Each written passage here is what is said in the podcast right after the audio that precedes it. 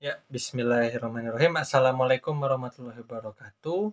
Kali ini kita akan ngobrol sama Kang Mas Ahmad Susilo, di mana beliau ini sekarang bergerak di Komdev, Community Development. Nah, eh, apa itu nanti kita ngobrol lebih dalam. Sekarang Mas Silo boleh cerita siapa ya perkenalan lah siapa dirinya sekarang kesibukannya apa gitu. Oke, eh, selamat malam eh, Kang Puji. Malam, malam, malam. Iya, oke. Nah, eh, terima kasih. Kalau perkenalan ya, perkenalan sih nama saya Ahmad Susilo Haji, biasa disapa Susilo. Kemudian saat Haji. ini kegiatan, Mm. iya.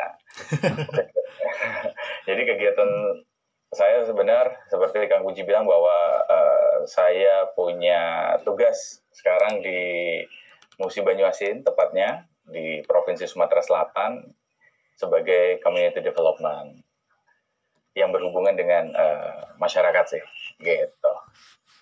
I see. Nah dulu backgroundnya apa, Mas? Oke. Kalau untuk background eh, saya dulunya di penyuluhan dan komunikasi pertanian dan memang eh, banyak berhubungan di bidang komunikasi terus juga stakeholder engagement. Kemudian pernah juga sebagai apa ya ya kerja di radio waktu itu kemudian di event organizer. Wah banyak sih mas. Banyak eh, hal-hal yang dilalui gitu sampai akhirnya eh, di sini Nah akhirnya memilih di sini itu karena pilihan atau terjebak. oke kalau antara pilihan dan terjebak itu dua-duanya ya Waduh. bisa bisa kita kita tergantung melihat dari sisi mana sih. Nah kalau pilihan memang eh, yang pertama kalau cerita soal pekerjaan yang sekarang sih eh, bagaimana saya melihat bahwa ada tantangan baru yang jelas keluar dari zona yang biasanya mainnya di saya asal dari Jambi ya kan biasanya saya hanya eh, di desa-desa yang ada di Jambi gitu. Nah kemudian ada tantangan baru yang saya dapatkan waktu itu saya coba karena saya tertarik dan juga sesuai dengan apa yang sudah eh, yang lima tahun enam tahun lebih saya jalankan gitu ya berhubungan dengan eh, bagaimana pemberdayaan masyarakat. Nah kemudian eh, saya coba gitu. Nah di situlah eh, saya akhirnya beruntung bisa mengisi posisi ini. Nah kalau yang tadi terjebaknya adalah saya terjebak karena sudah merasa nyaman ya gitu. Merasa nyaman karena sudah membangun eh, hubungan gitu ya dengan berbagai pihak yang ada di sini itu udah cukup udah sangat sangat baik sih kalau menurut saya gitu sih kang Terjebak dalam arti positif ya, karena berarti ada rasa nyaman, enjoy dalam bekerjanya ya. iya betul sekali Jadi- apalagi Ah, gimana gimana? ya apalagi di sini kalau berhubungan dengan masyarakat masyarakatnya desa ya kan kalau kita nyebutnya di sini komunitas ya eh, jauh dari hingar bingar gitu kita kerja kayak di balik kesun apa di balik hingar bingar gitu bekerja dalam kesunyian sih kang kalau bilangnya jadi jarang terekspos gitu ya di di luar tapi kita bagaimana caranya supaya teman-teman ah, komunitas di desa ini bisa terangkat gitu dengan hadirnya saya dan juga teman-teman yang lain pastinya I see. Nah, kalau ngomongin tadi pekerjaan di luar apa namanya eh, hingar bingar tuh, eh, berarti job desk-nya apa nih? Ngapain sih kesehariannya dari Mas Silo nih? Ya, eh, kesehariannya adalah eh, bagaimana saya bisa membangun hubungan gitu ya dengan pemerintah desa, kemudian juga dengan kelompok-kelompok eh, masyarakat, baik itu kelompok tani, terus ada kelompok perempuan gitu. Kalau saya nyebutnya kelompok mak-mak gitu ya di sini. Nah, Hmm. bagaimana? Terus juga dengan kelompok eh, Karang Taruna atau pemuda desa itu yang punya cita-cita bagaimana walaupun mereka di desa tapi mereka bisa menghasilkan sebuah karya gitu dan juga bisa mendapatkan banyak banyak manfaat seperti yang orang di kota dapat gitu. I see. Nah, uh, kalau ngomongin apa namanya uh, ada komunitas, ada penerima manfaat gitu ya, ada pemberi manfaat gitu. Ya. Ada ada program-program apa aja sih yang yang dijalankan sama Mas Ilo terutama kan tadi kan kita ngomongin stakeholdernya berarti tadi ada mama gitu ya, ada pemerintah desa dan lain-lain gitu. Nah, ya. si program ini menyasar ke siapa? Ke semuanya atau uh, komunitas-komunitas tertentu apa gimana nih? Oke, uh, saya coba jelaskan dulu ya. Jadi gambaran umumnya adalah uh, fokus di yang saya lakukan sekarang adalah bagaimana bisa menginterpretasikan keinginan dari tempat saya bekerja atau perusahaan tempat saya bernaung sekarang dari sisi sosial. Nah, kemudian yang kita jalankan saat ini banyak di banyak uh, fokus di pendidikan, kemudian uh, di kesehatan untuk saat ini mas yang memang banyak programnya gitu nah kalau yang untuk kelompok sasarannya tadi kalau yang untuk kalau yang untuk pendidikan mm -hmm. itu kita mulai dari guru kemudian siswanya kemudian uh, masyarakat uh, secara luas karena kita juga ada pelatihan-pelatihan yang kita buat. Nah, yang untuk kesehatan yang pastinya kita menyasar ke seluruh lapisan masyarakat yang memanfaatkan fasilitas kesehatan yang ada di desa, Mas Puji. I see. Nah, kalau misalnya kita ngomongin, berarti kan ini community development, tentu kita ngomongin juga uh, corporate social responsibility atau sustainability dari lingkungan yang ada di sana ya gitu yang menjadi sasarannya dari program ini gitu. Nah, tugasnya Mas Ilo memastikan keberlanjutan ini gimana sih strategi-strateginya? Karena kan juga uh, pengembangan komunitas gitu ya, pemberdayaan masyarakat itu kan nggak mudah ya gitu, pasti ada challenge-challenge-nya. Boleh cerita oh. dikit nggak kayak challenge-nya apa? Kemudian juga bagaimana strategic approach-nya dari uh, Mas Yolo gitu. Oke, okay, uh, eh, sangat menarik ya pertanyaannya. Memang uh, kalau berbicara soal pemberdayaan itu yang pasti tidak seperti menjentikkan jari gitu ya. Semuanya itu tidak serba instan. Kita berangkat dari bagaimana potensi desanya, kemudian bagaimana kita uh, bisa ber berkomunikasi yang baik gitu ya. Bagaimana kita bisa melakukan pendekatan.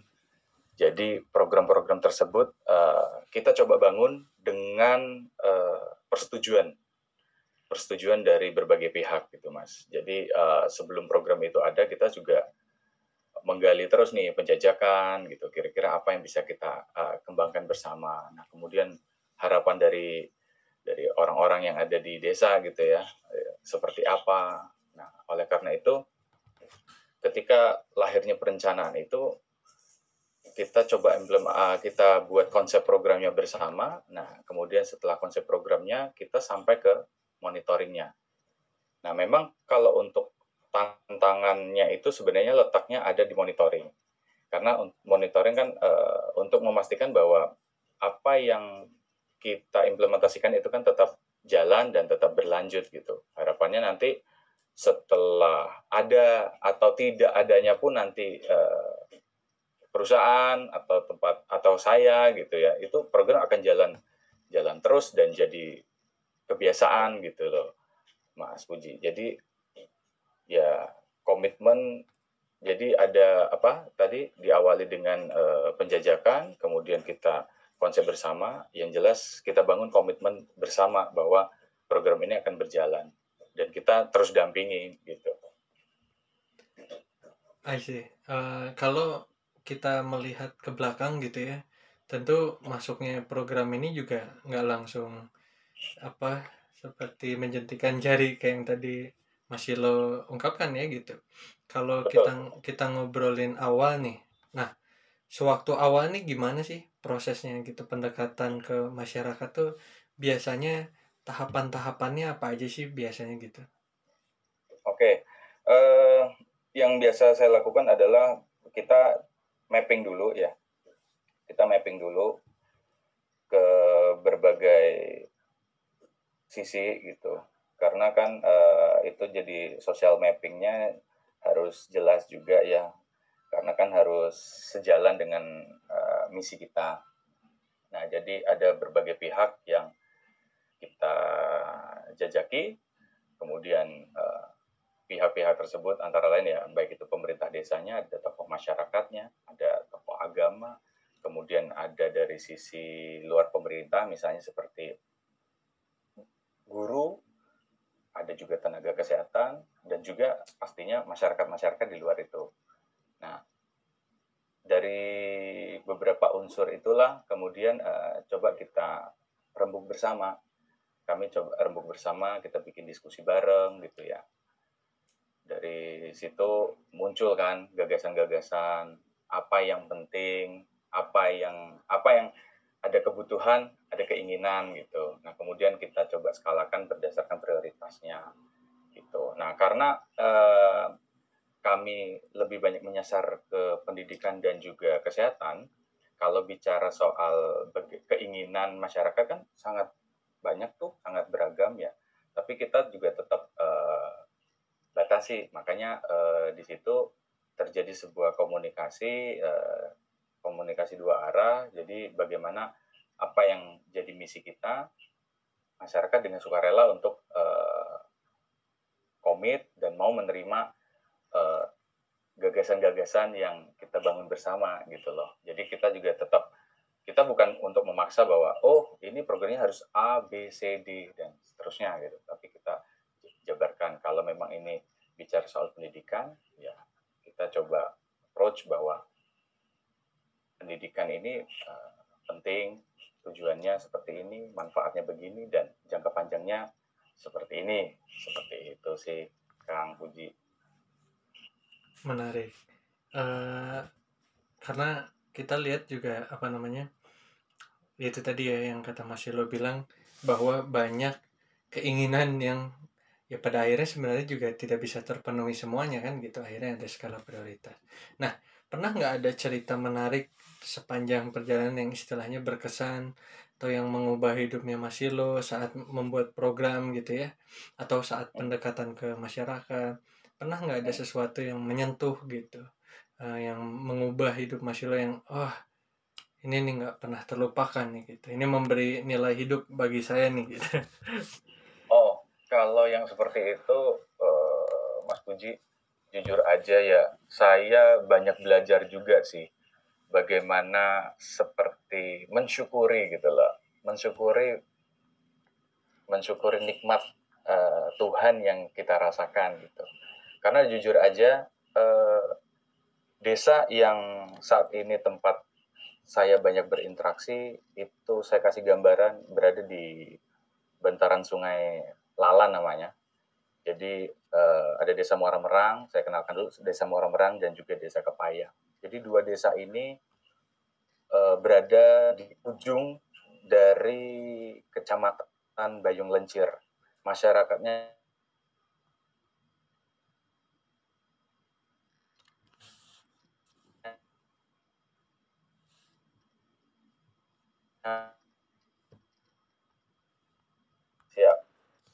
Oke, uh, tadi terputus tuh. Jadi pas pengalaman di daerah daerah apa tadi itu sempat sempat masih lo mau ceritain tuh. Hmm.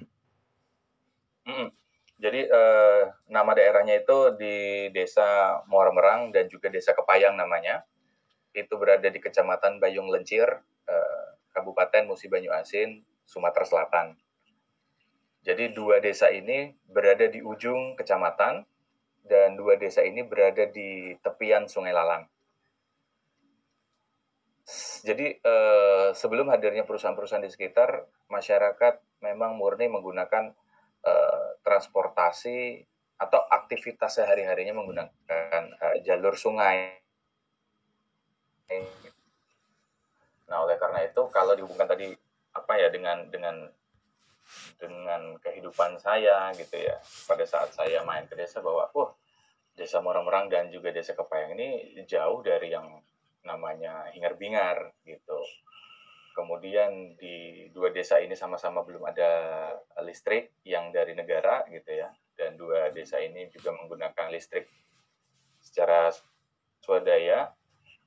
Jadi semuanya terbatas. Hanya beroperasi ada aliran listrik itu sekitar 6 jam setiap harinya dan hanya ada malam gitu mas.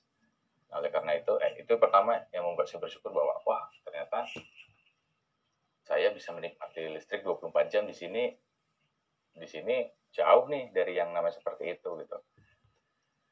Karena eh, saya merasakan juga bagaimana nginep eh, ikut menumpang di rumah masyarakat gitu ya kalau ada kegiatan-kegiatan. Ada listrik yang kedua jauh dari yang namanya uh, sinyal.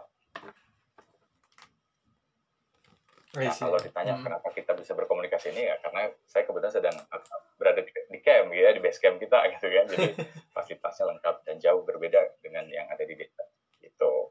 Sinyalnya istilahnya kayak gini senin kemis gitu kalau di desa. Gitu. jadi sangat uh, sangat terbatas ketika kita ingin berkomunikasi uh, barangkali apa Zoom gitu ya atau Google Meet seperti ini. Nah itu yang yang membuat saya sebenarnya salut sih sama masyarakatnya bahwa wah gila ini saya bilang. Nah kemudian yang paling paling berkesannya ada satu ketika waktu itu uh, kita coba ini masih di bidang kesehatan ya karena kan di dua desa ini mereka sangat sulit tuh akses yang namanya air bersih ya akses air bersih itu dalam arti bagaimana air digunakan untuk memenuhi kebutuhan sehari-hari.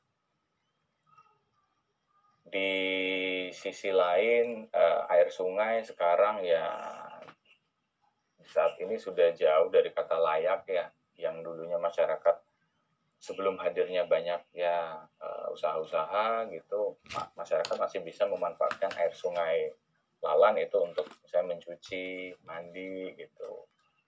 Nah, kemudian uh, kita waktu itu coba bersama desa salah satu salah satu bentuk solusi sih gitu ya untuk sumber akses eh, akses uh, air bersih adalah bagaimana kalau kita bangun uh, namanya pemanenan air hujan.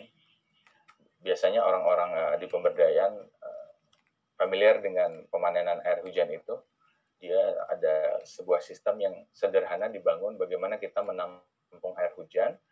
Tapi air hujan itu tidak dari apa gerojokan itu kalau kita bilang dari talang airnya gitu uh, langsung masuk ke penampungan. Tapi kita bikin sistem ada filternya terus bagaimana nanti supaya debu debu itu tidak ikut masuk dan airnya itu lebih lebih ya lebih bersih gitu untuk digunakan. Nah di situlah saya Eh, selain di satu sisi saya bekerja gitu ya, di satu sisi saya merasa bahwa dengan adanya program tersebut saya seperti apa ya mem bisa memberi berbagi kebaikan lah gitu dengan dengan masyarakat gitu.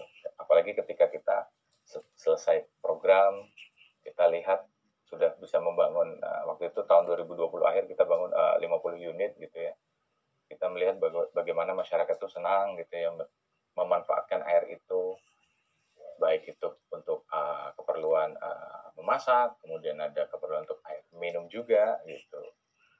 Nah, terus apalagi kalau yang waktu itu punya hajatan misalnya kan butuh air yang banyak gitu. Nah, itu wah yang ada sistem-sistem di rumahnya itu pada di apa dikumpulin airnya. Nah, itulah yang disuplai ke orang yang sedang membutuhkan itu sih saya mau wah luar biasa ya air bersih di sini gitu loh adalah air bersih adalah air hal yang yang yang sangat sangat jarang gitu.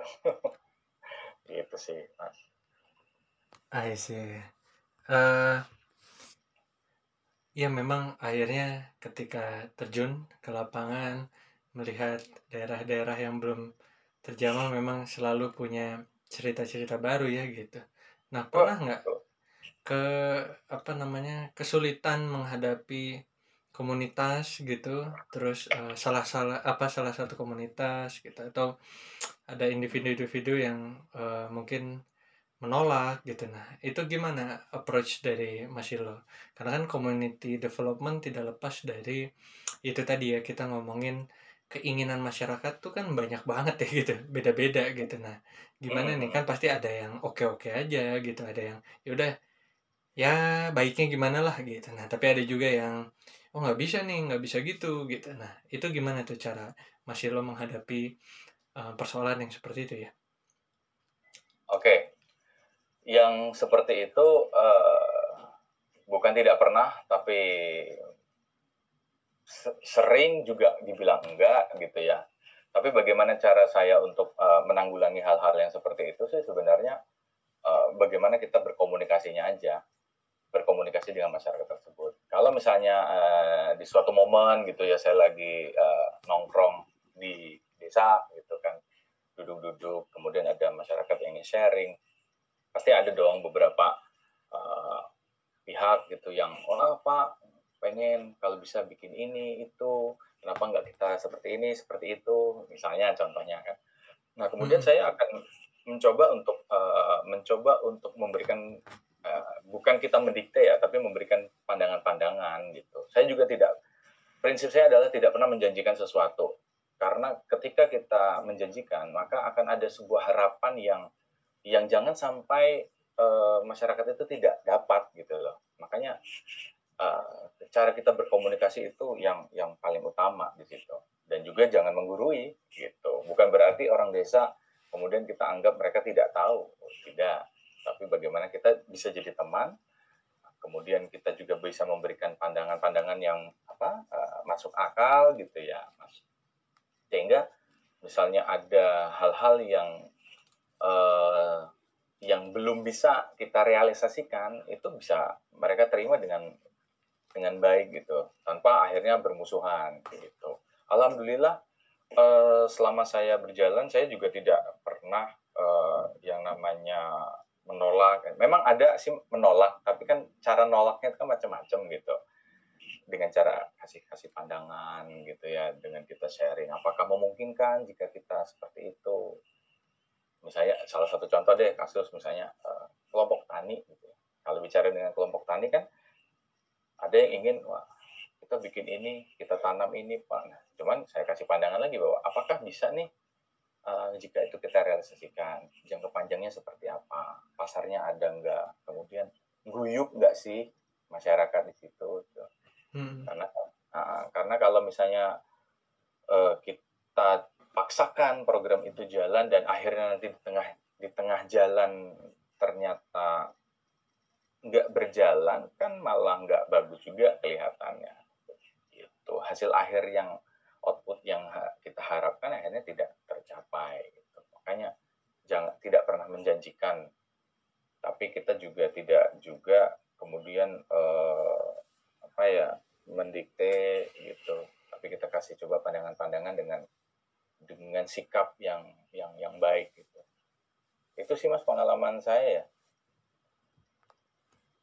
Menarik menarik menarik. Karena uh, ada langkah yang masih lo ambil itu tadi ya tidak menjanjikan apa-apa tapi juga tetap mencoba untuk berdialog membuka apa ya uh, apa namanya pandangan gitu ya uh, Iya, bahwa betul. ada apakah ada peluang dan lain-lainnya gitu Hmm. nah sepanjang karir ini gitu yang masih lo rasakan gitu uh, terutama di bidang community development uh, ini juga saya sering tanyain sih ke semua narasumber di podcast gitu. Paling sering adalah pertanyaan ini.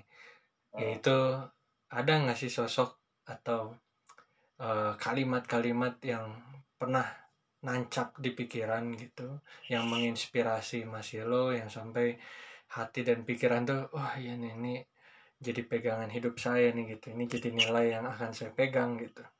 Pernah nggak? Ya entah itu sosok atau pernah baca apa atau atau dari orang tua apa gimana lah? Uh, Wah. mm, Lans- langsung mencoba mengingat kembali nih apa ya? Gitu kalau kalau saya sih bagaimana eh, kita hidup gitu ya kemudian kita bisa memberikan manfaat gitu untuk orang lain. Karena kan apabila kita bisa memberi manfaat maka itu akan jadi nilai ibadah untuk kita. Itu sih mas. Tapi saya lupa itu siapa ya eh Nabi Muhammad ya, khairun nas anfa'uhum linas ya. Ah, Masya Allah. Eh, alhamdulillah gitu ya. Nanti eh, jadi teringat lagi. Eh, apa namanya? Eh, ya itu ya yang sekarang sedang diupayakan sama Mas Silo bagaimana bisa menjadi orang ya sebaik-baiknya manusia gitu ya yang bisa bermanfaat buat eh, orang banyak gitu. Iya. Nah, kalau dari Mas Silo nih, kalau ada teman-teman yang eh, wah kayaknya saya suka nih kegiatan sosial gitu dan lain-lain gitu ya yang berkaitan dengannya terus sepertinya ingin bergabung di eh, perusahaan yang apa mungkin bergerak di bidang di bagian CSR-nya gitu atau di community development-nya. Nah, bekal-bekal apa aja sih yang harus dimiliki sama teman-teman ini gitu. Jadi ketika mereka terjun, mereka ya minimal udah udah siap gitu. Secara basic mereka udah udah memiliki hal-hal tersebut gitu. Kira-kira apa aja tuh Mas? Oke, kalau kalau misalnya eh, teman-teman ada yang terjun di eh, di pemberdayaan juga, yang jelas sih eh, bekal-bekalnya yang jaringan mas, seperti komunitas kita dulu kan, perkuat jaringan. Nah kemudian yang kedua adalah attitude.